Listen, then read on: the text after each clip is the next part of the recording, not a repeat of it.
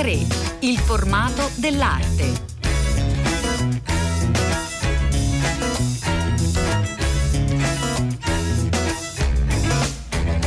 Buongiorno, buongiorno, a tutte le ascoltatrici e tutti gli ascoltatori da Elena del Drago, una puntata di A3 dedicata al grande De Chirico, De Chirico e la metafisica a Palazzo Blu a Pisa, tantissime naturalmente le mostre che sono state dedicate a De Chirico, naturalmente vista la grandezza del personaggio nella storia del Novecento artistico. Questa mostra mh, ha una prospettiva particolare, eh, ci disvela proprio i De Chirico di De Chirico e quindi la collezione di opere di eh, De Chirico, ma ne parleremo con calma. prima insieme a Lorenzo Canova, che intanto saluto, buongiorno. Buongiorno, buongiorno, grazie.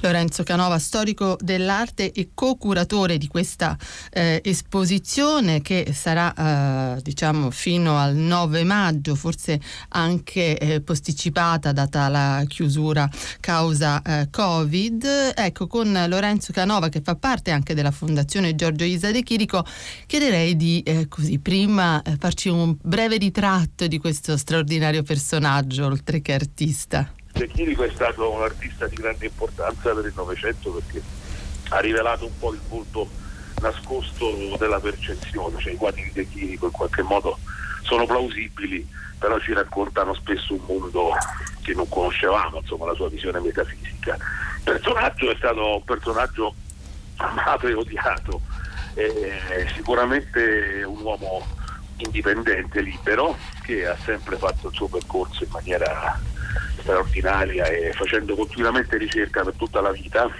Quelli che dicono che De Chirico si è fermato non lo conoscono, insomma, veramente ha continuato a ricercare sia dal punto di vista delle idee, delle invenzioni, delle rivelazioni, come diceva lui, la visione metafisica, le piazze, i manichini, eh, gli interni, i bagni misteriosi, eh, gli archeologi, i gladiatori, ma Insomma, ca- cambia negli anni più che altro, è no? un grande ricercatore della pittura, straordinario Vasco, mm. ha lavorato costantemente proprio sulla pittura e la sua vita è stata una vita curiosa perché è stato un grande artista cosmopolita, è stato in Grecia, studi in Germania, torna in Italia, poi va a Parigi, scrive in francese, in italiano, si trasferisce in America e poi alla fine sta, eh, dopo la seconda guerra mondiale trova a Roma in qualche modo il suo centro e dove a Roma è visitabile quando riapriranno i musei la sua casa museo che è un'esperienza molto della Fondazione De Chirico, la nostra sede. A Piazza di Spagna. È una visita comunque affascinante, insomma si entra nei misteri dell'artista e nelle sue così nelle sue piccole, nei piccoli giochi e sue, così, nella sua, nel suo privato. Diceva Lorenzo Canova, amato e odiato, perché è stato un po' anche il bersaglio di tutta una serie di artisti che hanno visto in De Chirico cosa sostanzialmente? L'Accademia? No, non tanto questo, quanto che ci fu una grande rottura con eh, Breton che prima lo idolatrava, padre del surrealismo, insomma il grande papa del surrealismo, e poi eh, lo ha attaccato come ha fatto con molti altri, ma è una rottura come ha dimostrato Fabio Belli nel suo ultimo libro dedicato a De Chirico pubblicato dalla nave Teseo è una rottura puramente dovuta a motivi commerciali perché Benetton voleva fare mercato con le opere di De Chirico e De Chirico stava facendo dei quadri nuovi e questo mm. non lo gradiva eh, Breton è una persona un, un genio assolutamente ma non disegnava il dio denaro. Poi dalla prospettiva del, degli astrattisti, delle avanguardie, sembrava qualcosa, sempre un, allora, un, obiettivo contro il quale scatenarsi, no? Io ho fatto una mostra su questo. De Chirico non è amato da quella generazione mm. lì. La generazione dopo lo elegge, cioè quella della pop, insomma, ma anche degli artisti sì. concettuali, da Paolini a Dano Festa, Schifano, Cero di Marotta ma fino anche a Eddie Warhol lo celebrano come un punto di riferimento sì. fondamentale. Cioè gli artisti che recuperano l'immagine in chiave pop e anche chiave concettuale, Fabio Mauri, le, lo eleggono a un maestro. Fino ad oggi continuano ad esserci artisti che riconoscono il suo magistero. Francesco Pezzoli, che è uno degli artisti italiani più, più noti a livello internazionale, ha reso omaggio a De Chirico costantemente ma anche Aris Pavnonda, un artista che recentemente ha preso il, diciamo, il premio alla Biennale di Venezia, ha fatto delle installazioni che hanno un riferimento preciso alle opere di De Chirico, quindi continua ad avere un'influenza forte sull'arte mm. contemporanea. Mm. Non lo amano gli astrattisti, è vero perché lui in quel momento poi era molto polemico con la modernità. Successivamente è stato recuperato. La sua stessa pittura si sintonizza in qualche modo accetta gli omaggi e negli ultimi dieci anni, dal 68 al 78, fa dei nuovi capolavori che hanno una consonanza con quel clima internazionale. Ecco, mm, a Pisa, Palazzo Blu, avete avuto l'opportunità di, eh, appunto, come dicevamo all'inizio, di mostrare eh, la collezione di De Chirico e dunque di entrare proprio nella personalità poi del, di questo artista. Sì, ci sono le sue opere private. Perché soprattutto due grossi nuclei, uno è quello della donazione che fece Isabella Farra grazie a Gustavo Bufferini con le opere donate dalla vedova alla Galleria Nazionale Arte Moderna, oggi la Galleria Nazionale, e invece anche mh, con quelle della Fondazione De Chirico. Sono, sono due grossi nuclei, sono tutte opere che appartenevano al maestro. Ci fu proprio questa mostra a New York nel 72 di De Chirico di De Chirico, quindi dal ritratto della madre fino alle opere neometafisiche, insomma, quindi è un viaggio nella pittura di De Chirico dai quadri pre-metafisici, hm, la lotta dei centauri, fino alla neometafisica degli ultimi anni con i capolavori il ritorno di Ulisse, Orfeo Trovatore Stanco, il ritorno al Castello Avito, è una, diciamo, un viaggio in tutta la sua carriera e anche nella sua collezione privata, quindi è molto interessante anche da scoprire come musica, anche dei prestiti prestigiosi di altri artisti, eh? la mostra di Carrati, di Satinio, eh, di De Pisis, di, di Mar- Arturo Martini, è una mostra molto che, con eh, dei grandi musei che gioca anche sul dialogo e l'influenza che la visione metafisica di Chirico può aver avuto che è stata centrali della, della, nostra storia dell'arte. Che è stata molto influente, come abbiamo capito. Noi continuiamo a parlarne, a raccontare di Chirico a Palazzo Blu a Pisa. Noi intanto salutiamo e ringraziamo Lorenzo Canova.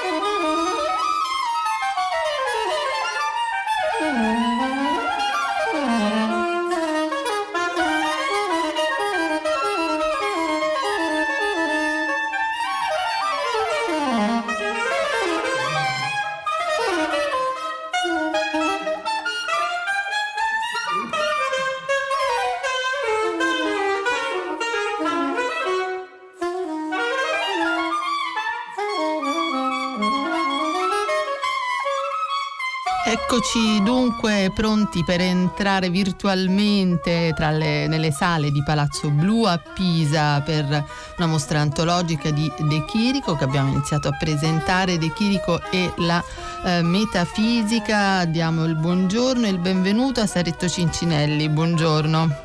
Buongiorno.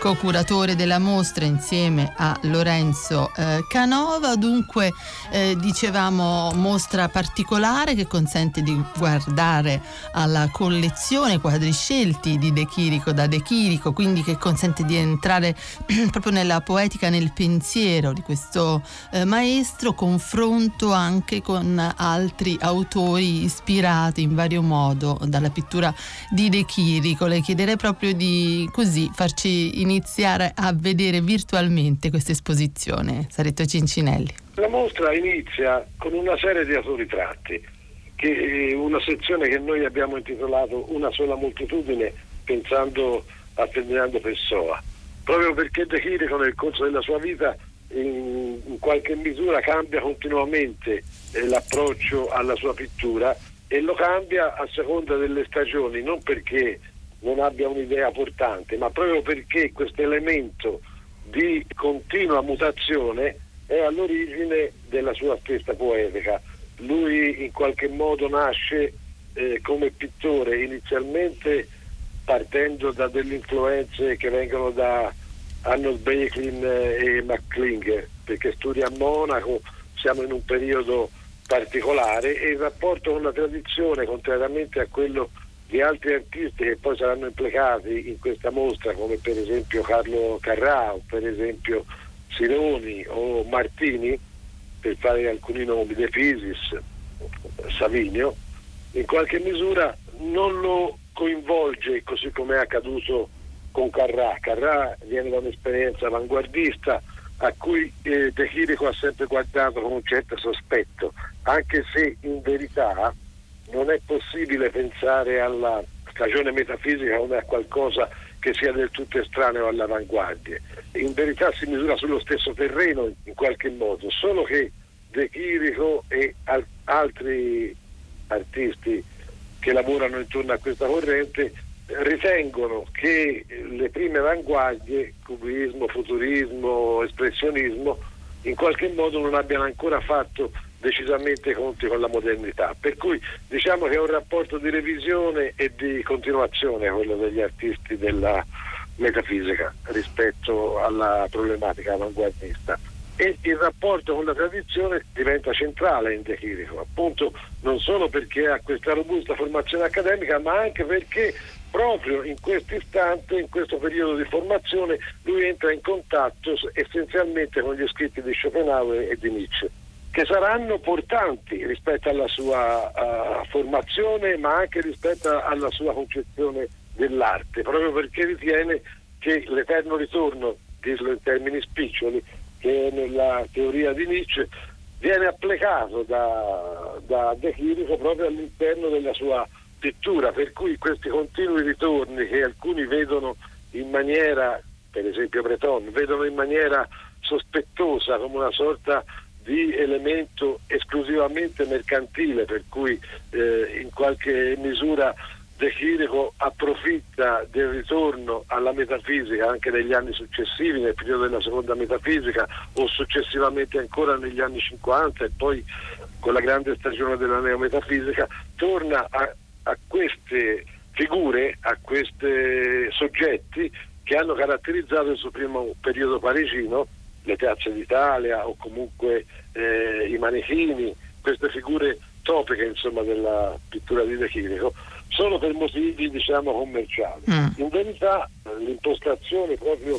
concettuale di De Chirico è questa, non è un caso che molti oggi leggano la uh, parabola di De Chirico non tanto in maniera così reazionaria come è stato letto in un periodo diciamo fra gli anni 50 e gli anni fino a, quasi fino agli anni 70 quando poi una grande mostra a Palazzo Reale ha permesso di vedere in contemporanea proprio tutta la parabola di De Chirico e in qualche misura diciamo che la mostra nostra di Pisa ha lo stesso intento, ha quello, sì. all'intento di comunicare proprio eh, lo svolgersi della parabola di De Chirico cercando di creare più che un rapporto cronologico una sorta di cronologia iconografica per cui ci sono degli stupendi disegni del 16, 17, 18 del periodo strettamente metafisico connessi con alcune riprese della neometafisica o con alcuni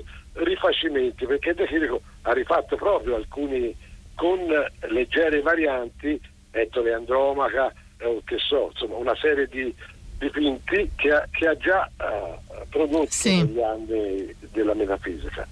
E questo nucleo di mostra, mostra di eh, lavori scelti appunto dall'artista stesso, che cosa, cosa raccontano? Un gran nucleo della mostra deriva da questa donazione che la moglie di De Chirico ha fatto alla Galleria Nazionale, dove ci sono appunto sia disegni che importanti lavori sì. degli anni 20 e successivi, perché questi, come dice esplicitamente Canova, erano i De Chirico che il De Chirico si era eh, mantenuto. si era scelto in qualche modo. Si era scelto sì. per sé, sì. sì eh, certamente eh, è importante questo nucleo importante a cui eh, è accostato un altro nucleo importante che è quello invece che permane e che viene dai prestiti della Fondazione De Clinico. Assieme a questi ci sono altri lavori che invece vengono dalla Pinacoteca di Brera, da vari musei. Sì, prestiti importanti, insomma. Prestiti importanti. E passa poi a un'altra sezione che si intitola La metafisica e i suoi ritorni, proprio perché cerca di mettere in luce i rapporti che ci sono tra le iconografie del periodo metafisico con quelle degli anni successivi. All'interno di questa si snoda un, un elemento che è quello della diffusione della metafisica che passa anche attraverso opere di Carrà, passa attraverso opere di Martini, di, di Fironi, alcuni capolavori proprio come sì. la solitudine di Sironi, eccetera. Di, di, di, Martini ci sono dei pezzi molto belli come Orfeo, eccetera.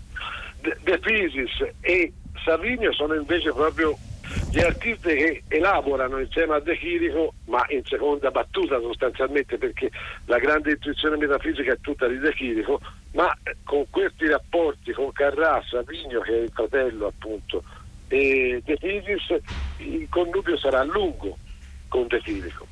E quindi bisogna dire che sia Savigno che mh, De Chirico in qualche, in qualche misura in quegli anni proprio coevi della della nascita della metafisica lavorano più sul settore della letteratura e del teatro e della musica. Loro arriveranno alla pittura con esiti per certi versi molto vicini alla metafisica proprio a metà degli anni 20, quindi molto in ritardo rispetto a De Chirico o a Carracchi. Dunque sono invece... molti gli intrecci insomma, in mostra, infatti il, giustamente il titolo è De Chirico e la metafisica, Palazzo Blu Pisa. Noi ringraziamo molto Saretto Cincinelli, grazie. Pagine d'arte.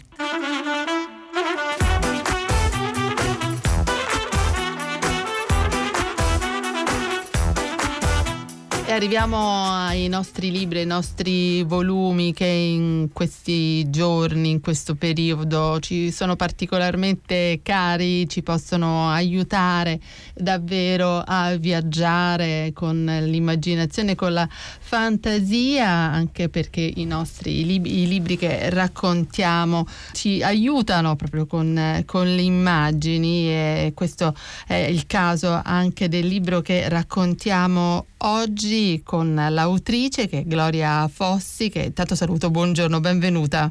Buongiorno, grazie. Gloria Fossi che è una storica dell'arte e il titolo del libro vi incuriosirà subito sulle tracce di Van Gogh, un viaggio sui luoghi dell'arte per Giunti Editore. Allora, un progetto nato qualche tempo fa, Gloria Fossi insieme a due grandi fotografi, Mario Dondero e Danilo eh, De Marco. Eh, avete deciso di mettervi sulle tracce di eh, Van Gogh alla ricerca dei luoghi che frequentò durante eh, la sua vita. Ci racconti?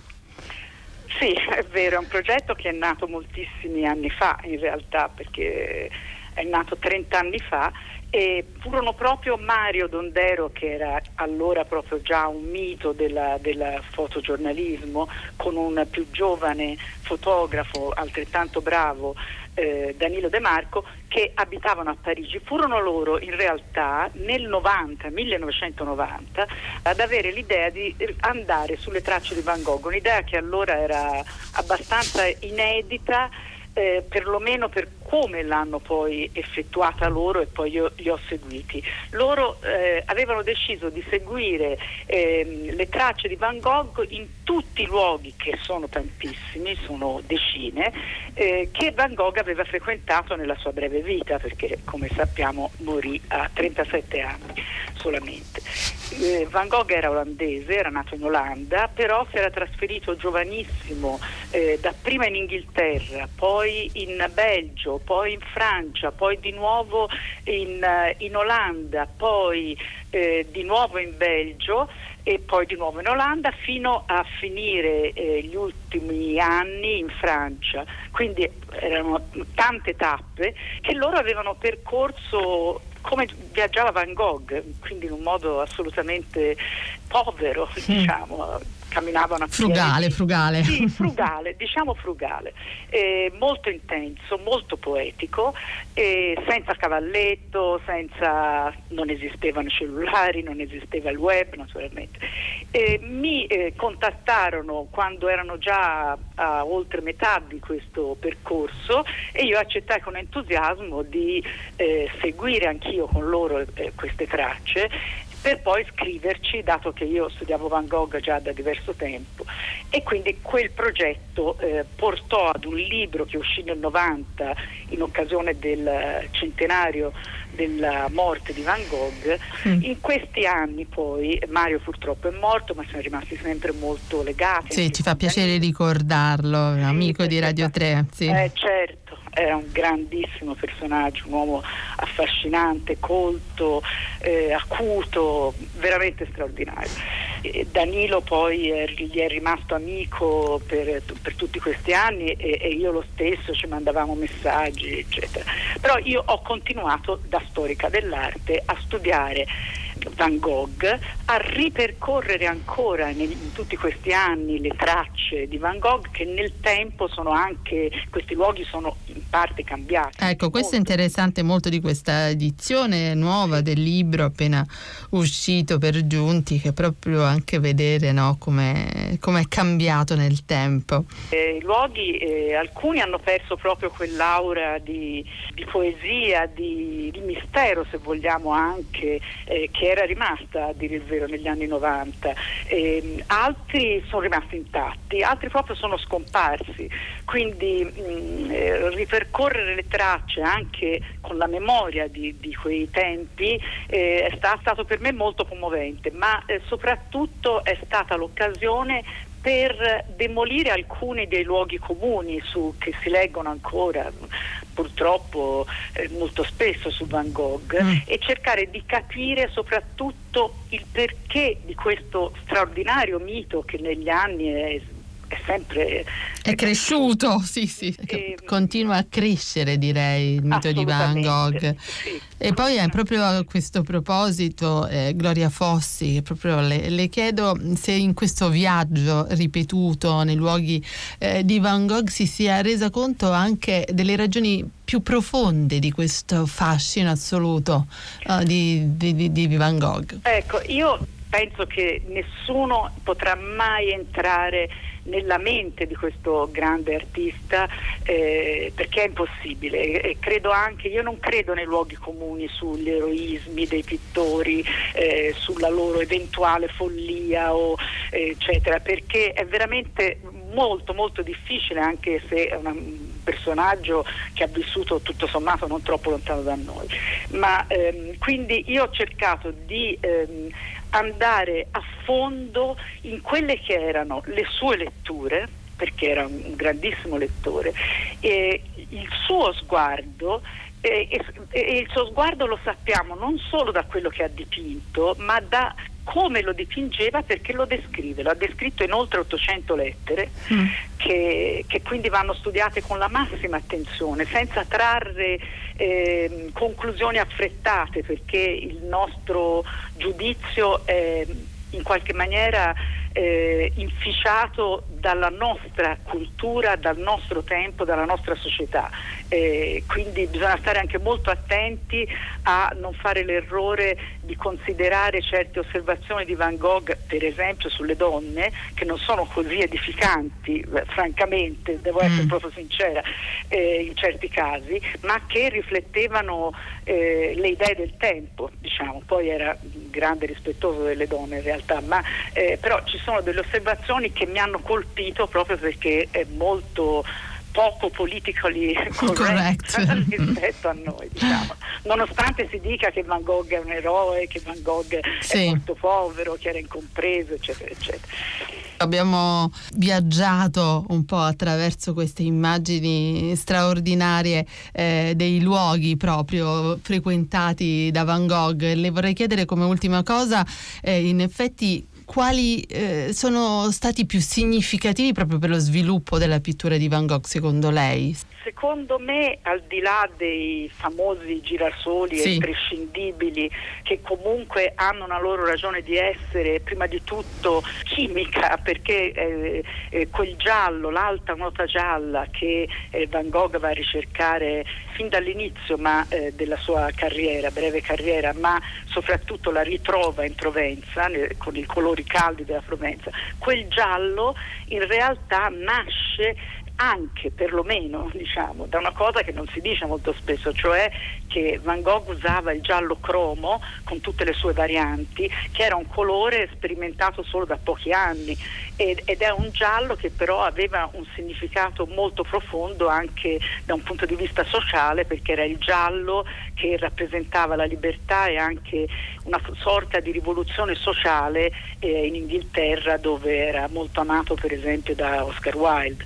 Quindi mm. questo detto in modo molto sintetico, ma mh, eh, se vogliamo approfondire l'arte di Van Gogh non, non possiamo prescindere dal luogo comune dei suoi dipinti sui cieli stellati ed è mm. su quei cieli stellati che io credo di aver fatto un'operazione un po', un po nuova per così dire perché ho analizzato eh, soprattutto le letture meno note di Van Gogh cioè quelle di eh, testi scientifici che però in realtà conosceva proprio astronomici addirittura mm. e eh, spero di avere dimostrato definitivamente eh, perché in buona compagnia con degli astrofisici americani anni, alla fine del secolo scorso, che Van Gogh conosceva benissimo il cielo stellato e che le sue stelle non erano frutto di un'allucinazione, questo è molto importante, ma eh, erano frutto di uno studio approfondito dei cieli notturni astronomici.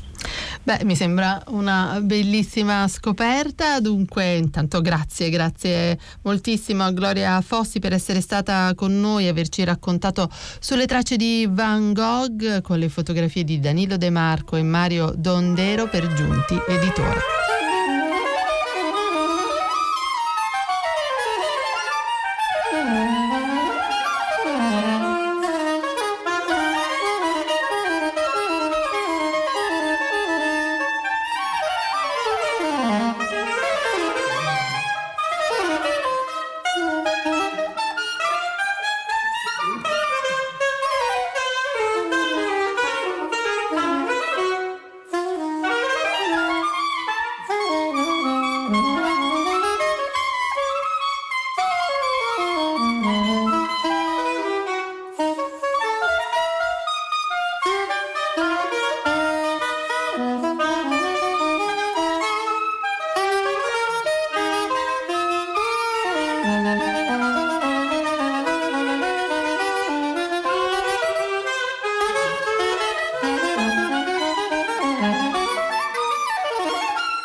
Uh-huh.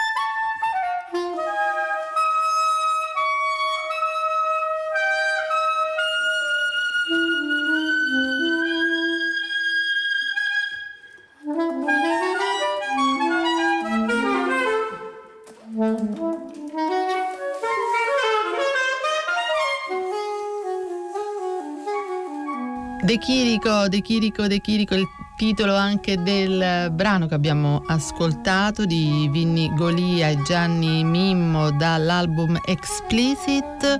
Grazie per averci seguiti oggi, vi ringrazio Cittina Flaccavento ed Elena Del Drago in voce al microfono. Vi diamo appuntamento sabato se avete nostalgia di A3 il formato dell'arte potete andare sul sito di Radio 3 e riascoltare le nostre puntate in podcast. Intanto tutti i programmi di Radio 3. Buon sabato a tutti.